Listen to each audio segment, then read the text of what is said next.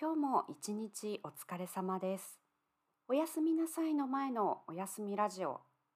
今日は疲れました。でも寝る前にちょっとだけ日本語を聞きたいです。そんな時、おやすみラジオを聞いてください。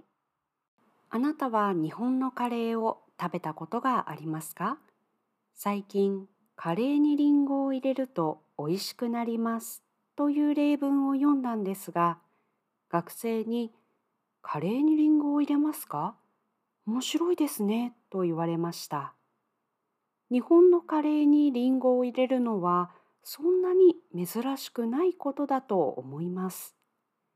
リンゴをカレーに入れるときはそのままじゃありません。ジュースのようにして少し入れます。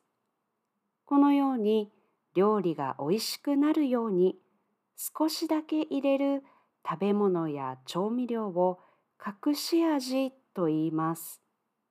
例えばカレーの隠し味にはリンゴや醤油を入れる人がいます。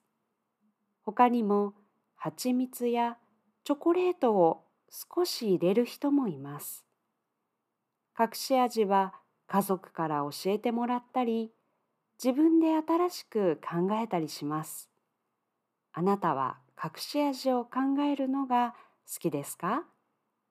それではおやすみなさい。